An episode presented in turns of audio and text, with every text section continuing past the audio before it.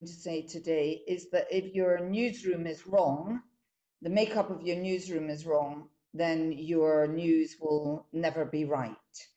And I'm, uh, you know, very interested to speak to such an illustrious group of people and such a diverse group of people, and I'll be very keen to hear about your experiences in your own country my key message to you today is that if you want a successful newsroom, it has to be representative of the diversity of your population in terms of gender, sexuality, disability, and ethnicity. And if you yourselves are not representative of your audience or your readers, then you can't understand and represent their interests properly. And as society changes, if you don't change, you will lose your viewers, listeners, and readers. First, I'll tell you a little bit about myself and Channel 4 television, because Channel 4 is an unusual sort of entity. Um, I, after university, I taught in northern Nigeria, and then I worked on local papers before going to ITV, where I worked for a number of years on investigative programs, particularly World in Action. And then I came to Channel 4, first as the commissioning editor of the investigative strand, dispatches, and now I have overall responsibility for all news and current affairs, including Channel 4 News, Unreported World, dispatches, and then particular special programs like the investigation into the serial paedophile Michael Jackson leaving Neverland. Channel 4 is a public service corporation which is ultimately owned by the British people via a government department, which not many people realise.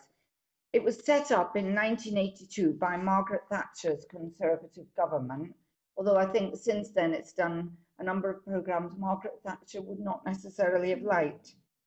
Um, however, we are, unlike the BBC, funded by adverts, so most British people don't know that they own us. And that has some advantages because whereas people are forever complaining to the BBC because they pay the license fee for them, since they don't realize they own us and we don't cost them anything, they don't complain to us nearly so much. Although we do get complaints every day, but we don't deal with them as stupidly as the BBC dealt with a single complaint about Naga Munchetty and her colleague, which must be one of the most spectacular failures of how to deal with a not very good complaint that I've come across. Uh, our programme budget is much less than that of the BBC, but we win most of the main awards because we're better. Um, and that's just a fact. Um, our main channel has a budget of about 550 million pounds. And I think in some ways, the reason we're better is we're not huge. We don't have lots of apparatchiks. You know, in our little department, there's me, three other commissioning editors, and two assistants. And um, therefore, um, you know, uh, we were just saying the BBC has this uh, department editorial policy. Well, we don't have anything like that. You know, I just say to people, make the program and get it right yourself. Um, and and I never meet lobbyists. The BBC are forever meeting lobbyists because I say I have no time to meet you. Thank you very much.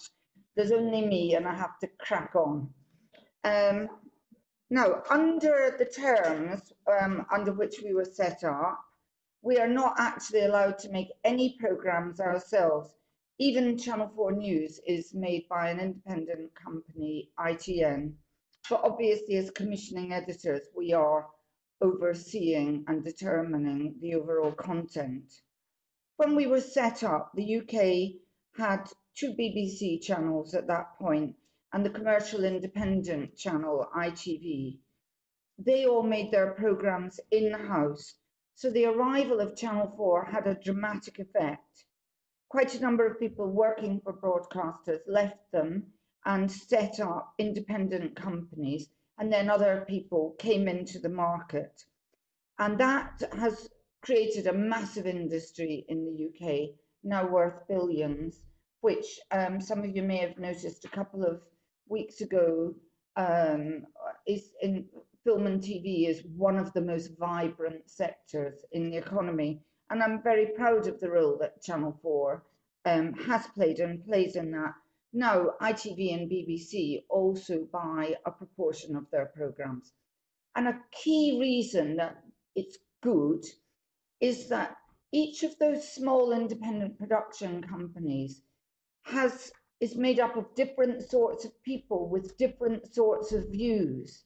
And that's one reason our programs are successful because there's not one great big bureaucracy making all the programs and deciding, you know, the way to see things. Every now and then I read that the BBC is having a meeting to decide what it thinks about something. You know, a bit the way must have happened in the Soviet Union. Whereas, you know, if you think in a different way to the way I think, so long as you're duly impartial and true, accurate and fair, let's let let's watch your program.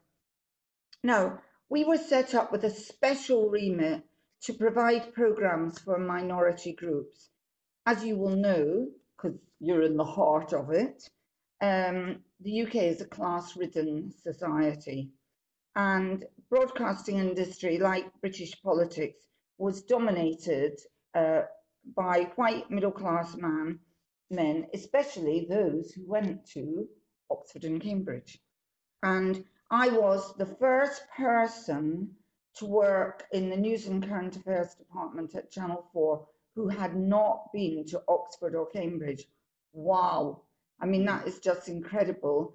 I, I went to Manchester University, so they were really roughing it when they took me. But we were, you know, historically, these are overwhelmingly white institutions. And Channel 4 was supposed to break the mould. When the channel began, its current affairs strand was produced by an all-female group, uh, all-female journalists, and um, oh, I've lost a page here. Never mind. And um, also, the it had special programs for Black people, made by Black people, and special programs for Asian people, made by Asian people. And Channel 4 has since um, moved away from that idea of having a specialist unit, the diversity unit, um, overseeing making um, special programs. Uh, it's now perceived that that isn't the right way to go about doing things. So that unit was closed and at first with the idea that everybody should make programs about people from minority ethnic groups. But what actually happened was at first there was a fall in the number of such programs because without the special unit with the ring fence money, people tended not to make the programs. However, that is now reversed. And now on Channel 4, uh, you see a lot of programs um, uh, which represent different groups in our society. So to represent people from minority ethnic groups, women and disabled people, you need to employ those people. So I'm going to give you some boring but important statistics. Um, uh, we, our BAME staff now represent 19% of our workforce, and currently 15% of our leaders are BAME, um, but the target is that this should be 20%. 11.5% of staff are disabled, as am I, but um, that's a bit below the national average. 7.3% are LGBT, which is above the average, and 56% are women, which you may notice is above the average. And the aim is that by 2023, half of the top 100 earners should be women. And 16% of staff are from working class backgrounds. And I think this is something where broadcasters and employers have been a bit slow to realise that you've got to uh, do something to reverse middle class and upper class dominance. I think it's very important that um, workforces are monitored, that um, uh, newsrooms, uh, managers should know the percentages of different groups in their uh, in the newsroom and and including at senior level and that targets should be set not quotas but targets to make the newsroom more representative and you need to devise strategies um, in order to improve representation. The UK has some very specific problems. One is that um, London is so dominant in the economy, and uh, too many of the jobs have been based in London, whereas you will probably know rents are very high. For young people, buying is nearly impossible. And therefore, because independent companies, so many contracts are short term, what shocked me when I came to Channel 4 was to, because I'd worked in Manchester before, where there was a much greater diversity um, among the staff making programs, is how many people on short term contracts uh, working at independent production companies came from very privileged backgrounds. You know, a lot of them had been to Oxford and Cambridge, an incredible percentage had been to Westminster School, you know, very specific private schools. And this is because these people could afford to work on short term contracts. A lot of them also had parents who lived in London who could both support them and also they could live with them. And that wasn't an opportunity that you would have, you know, if you came from working a, a working class family in Glasgow. UK broadcasters and newspapers have failed to sufficiently reflect the changes in our society. As our country changed, with millions of women entering the workforce, migrants coming to live here from all parts of the world, and gay men and women coming out to declare their rightful place in society, British newsrooms remained overwhelmingly white, male, heterosexual, and middle class for too long.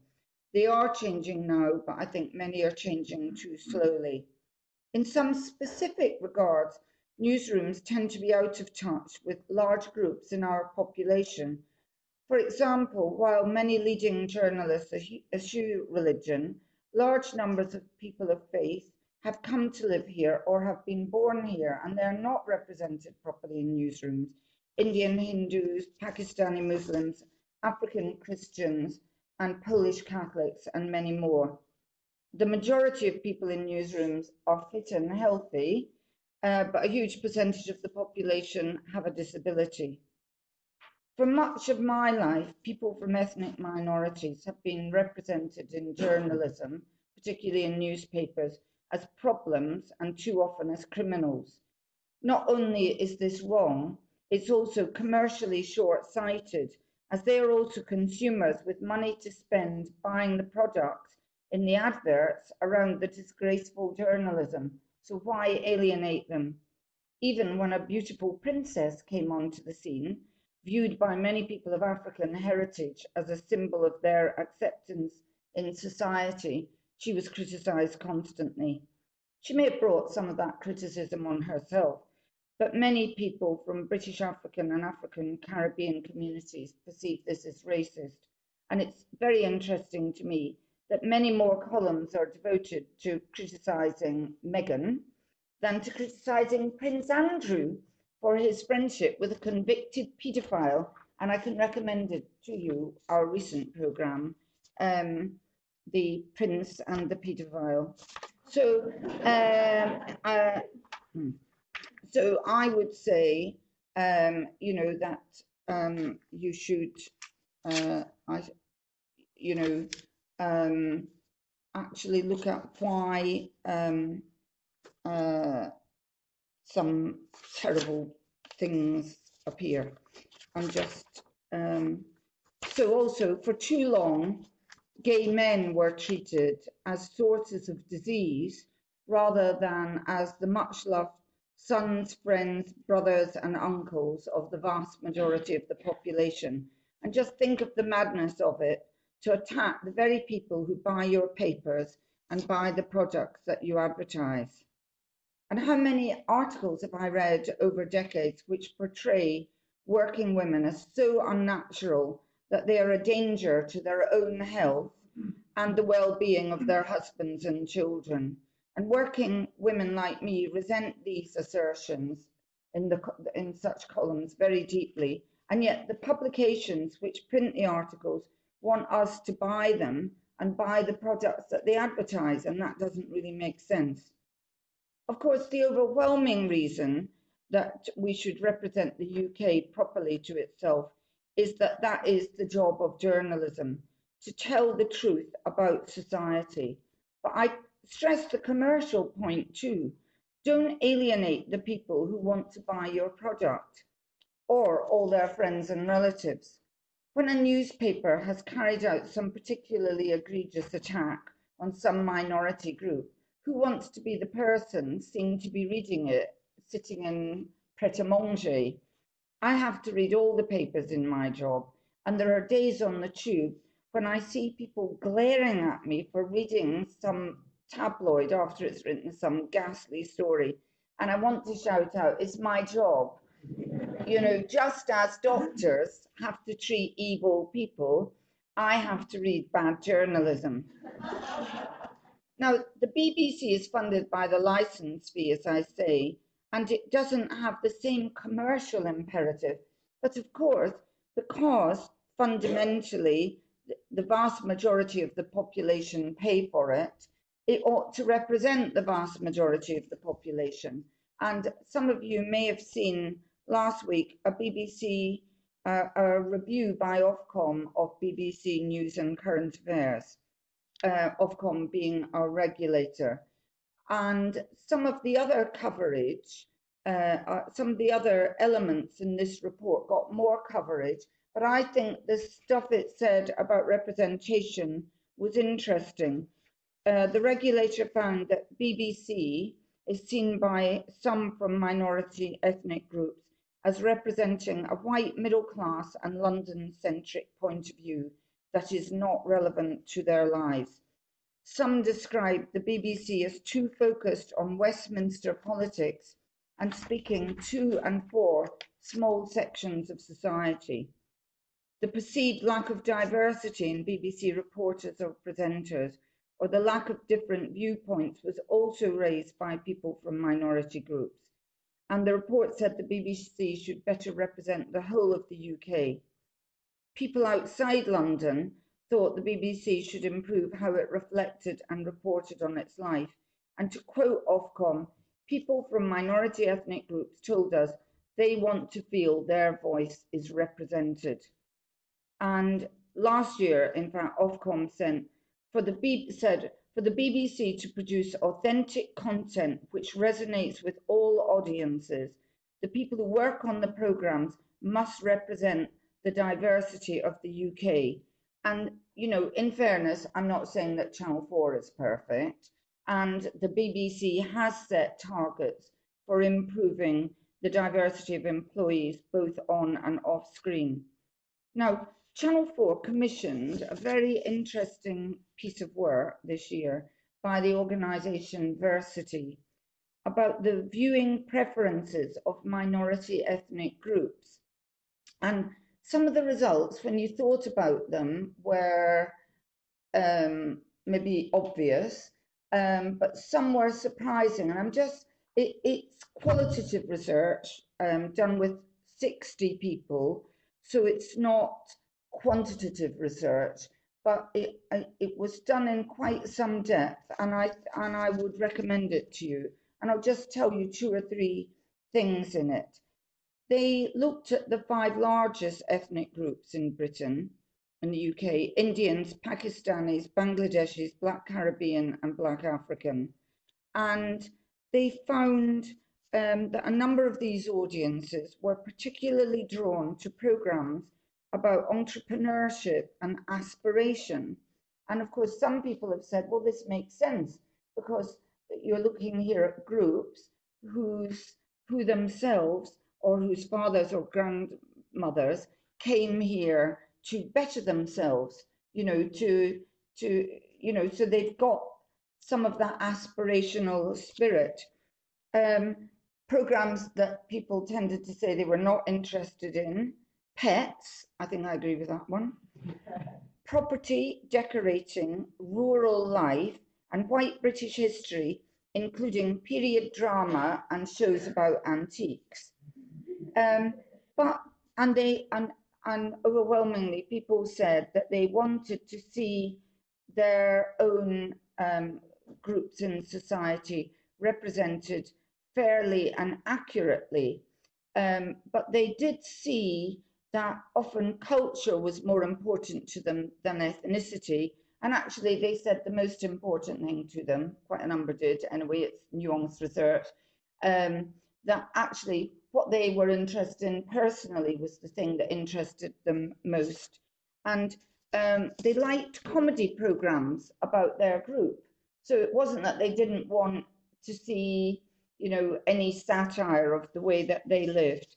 And an interesting point that I would never have thought of um, was that and quite a number of viewers from an Asian background said that they watch with their families and therefore programs with sexual content were a real problem. And of course, anybody who's ever watched a program um, about sex with their mother will know that's just like one of the worst things that can ever happen to you in your life. To retain women in the workplace, you really need specific policies. Although that there are now many women working here um, in broadcasting, they often drop out when they have children. Um, and broadcasters and production companies really do need to think more about whether they can have more flexible policies than they've got, not just part time working, but you know, um, more generally flexible. And at Channel 4, we we are currently try, trialing um, uh, much more flexible working, where you can just say, well, for me, if I didn't come in on a Tuesday and I worked at home, that would be really great. Or can I have shorter hours? So people are being encouraged to think what suits them and then we work around them rather than them having to fit into something. And since about a quarter of the of women say that they suffer really severe problems with the menopause, and about a quarter of women uh, say it seriously makes them think about giving up work. Channel 4 has actually just become the first broadcaster in the UK to have a policy on the menopause. And in fact, having a policy doesn't necessarily mean it, it costs you some huge sum of money because you already have a probably a policy for what you do if you're sick or if you need to work part time for a bit or flexible working. So you can put all those together and, and create a policy. But the policy includes that men will be educated about the menopause. And actually, some young women, and actually, some older women, I get very annoyed with women who say, uh, well, when I went through the menopause, you know, like some badge they're wearing, um, I didn't have any problem. Well, woo, that was great for you, but that doesn't mean that just that you necessarily know what it was like for another woman. Um, I think uh, there are specific problems in this country uh, for people from other groups. There tends to be uh, a way in some production companies of employing people by word of mouth. And if you're not in the charmed circle, you don't hear about those jobs. Um, there's a lot of snobbery as well. And not only do I think that on the whole, you can, it, it doesn't matter what university that you went to, you can be a really good journalist. You, I mean, I see that if you're a lawyer, it's a good idea to have a law degree. But I don't think we should be saying that uh, journalists need to have a degree. And uh, I think a, a lot of employers need to look at whether they're expecting people to have too many qualifications. Channel 4 also did a survey, uh, well, actually, LSE did it as a, as a, a proper study on um, the why some people from minority ethnic groups feel they're not flourishing in the workplace. And they, uh, I, I, I think Channel 4 is to be congratulated that they published this work because quite a lot of employers do work and then never tell anybody what they found. And I think that this piece of work could help people in many institutions. And one example, they discovered that there were sort of unwritten codes of behaviour. And one was that while there was allegedly no dress code, there was a hidden dress code, which was studied, effortless, casual wear. And if you were a white middle class person, you know, knew, you just knew how you were meant to dress.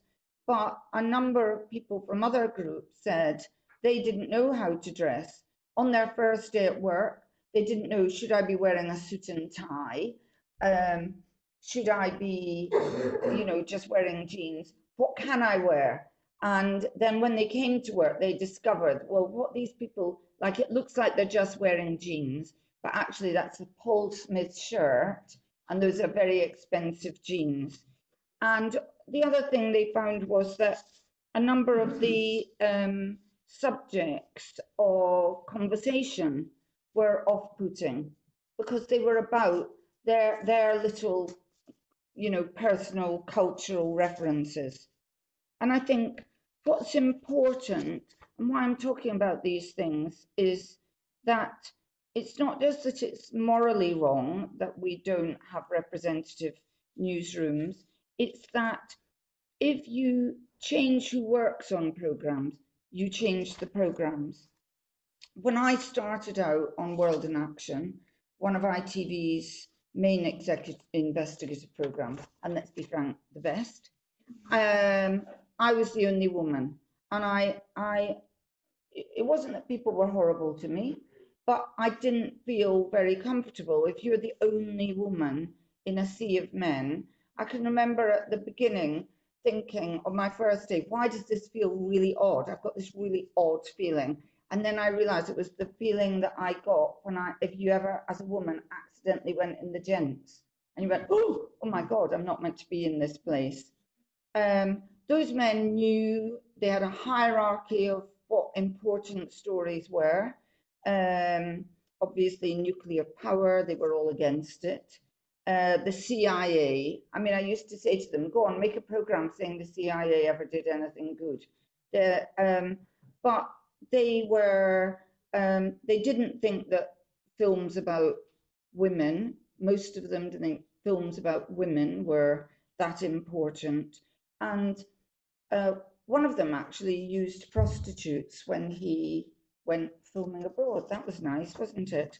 And interestingly, when I wanted to make produce my first program, which was about rape and marriage, he said that wasn't a story. No, there you see how uh, this is a man who thinks it's okay to use women's bodies. It's not really a surprise, is it, that he would be the one who says rape and marriage, that's not really a story.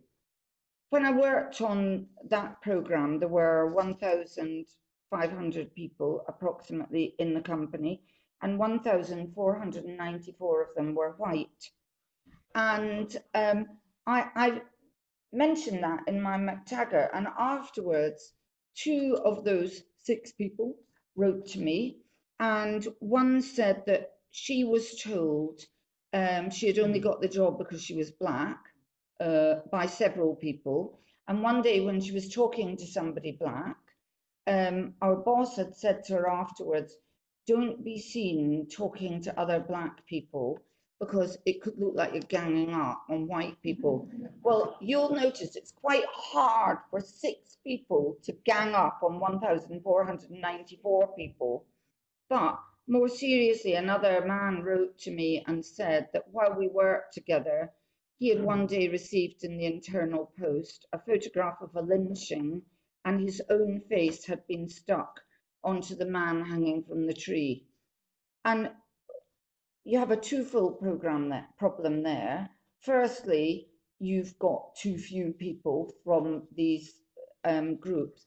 But secondly, it would mean that even if those that tiny group of people you have who can tell you about what life is like for um, Black African and African Caribbean people in Britain, they're going to be put off giving you that information because they're going to feel, well, I mustn't, um, you know, mustn't make it look like um, I'm particularly taking up issues about black people and ganging up on white people.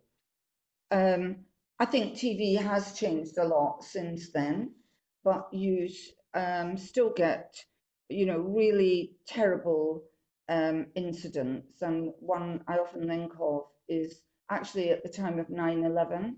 Um, a man I know, they turned to him and said, Wow, what's all this about? And he's that was presumably because he was Asian. And he said, Well, I'm a Hindu. So his name was Krishna. That's, you know, like a bit of a giveaway, isn't it, that you're not a Muslim? But also, even if he had been a Muslim, why would he know? I mean, nobody says to me, you know, a serial murdering paedophile has just been sent to prison, Dorothy. He was a Catholic. What's all that about? And I think um, just as we need to have people who are representative, we mustn't assume that um, people in a specific ethnic group understand about all bad people who ever lived who were in that group. Um, now, um, as I say, now um, we don't have a, you know, a diversity, a, a, a program diversity department, and I think we are being much more successful in everybody realizing um, that all programs need to be representative. And sometimes we need to make some special programs about life in different minority groups. Um, and uh, one of the things we now do is that any independent production company making a program for us has to state that they have people from minority groups working on that program both on screen and off screen. And they have to have some justification if they don't. For example, for me, political programs, you know, like a leaders debate, quite difficult to, you know, I've got Jeremy Corbyn and I've got uh, Boris Johnson. You know, there, uh, there's not much um, uh, ethnic diversity there, is there? But on the whole, there should be. So what I would say is that if your newsroom is dominated by people with a particular mindset and background, you will also literally get the news wrong. And that's what happened with Brexit. Most newsrooms in the UK were taken surprise by, surprise by the fact that there was a narrow vote in favour of leaving the EU in 2016. So why didn't journalists see that coming?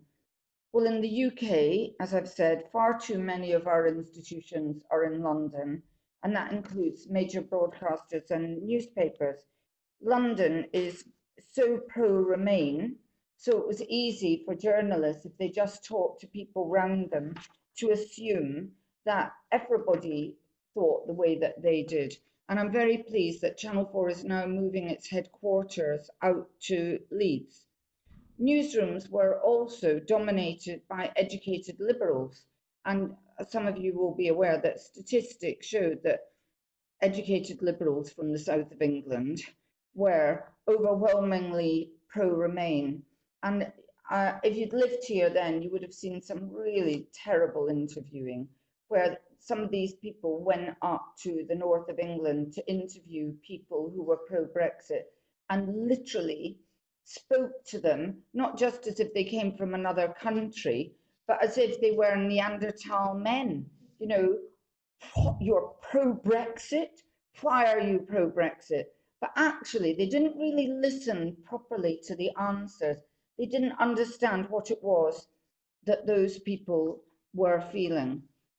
I would also say that I think that um, it's a good idea for all newsrooms to have a, um, a code of conduct of some sort for your newsroom. I'm also the chair of the Ethical Journalism Network, a small charity that encourages journalists to be ethical around the world. And we really encourage newsrooms to um, set down the standard of conduct that is expected within the newsroom, as well as in reporting and in um, uh, the, the, way that they we treat the people that we are reporting on.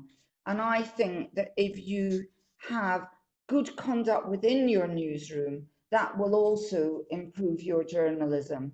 I think in the era when, in my lifetime, there were men who regularly went around sexually assaulting women at Granada TV, I don't think we could expect that Granada TV was going to make marvellous programs about women's rights. So I do think that the two things go together. Um, and I think also that some um, publications are realizing that being perceived to be moral is also commercially good. So a lot of places now are um, launching even right-wing publications that maybe previously didn't believe in climate change are launching campaigns like the Daily Mail's campaign against plastic, that they want their readers to think that they are moral organisations. And I noticed that the Daily Mail has also launched a brilliant campaign in favour of the MMR vaccine and a campaign which we should all commend, which will save lives. And I think that readers will feel that campaigns like that demonstrate that these organisations are a force of, for good and they will feel good um, about writing uh, about reading it. Who wants to read something that you know you feel makes you feel a bit dirty and bad about yourself reading it? So I, I think you all know here about the very high levels of trust people have in British television, and that's because it's regulated and is overwhelmingly trusted more than newspapers. So I won't bore you with all the statistics because some of them come from your very own institute. But, you know, you can contrast that with what, so for advertisers to be in a good product that is well thought of is really good for the advertisers. And you'll have seen that a number of advertisers got really annoyed when they discovered the adverts that they put on YouTube had been stuck next to, you know, videos in favor of terrorism, etc. So again, it's both the right thing to do and it's commercially the right thing to do. So ultimately, I think that consumers and the public want products they can trust and to be offered products that are useful and relevant to their lives. And in that way, journalism is a product. And so we want them to trust us and they want to feel that when they look at us or listen to us or read us, we represent them. We are not some distant elite from uh, far away looking down on them and patronizing them. So those are some of the challenges that I faced in my work and that the organizations I've worked in have faced.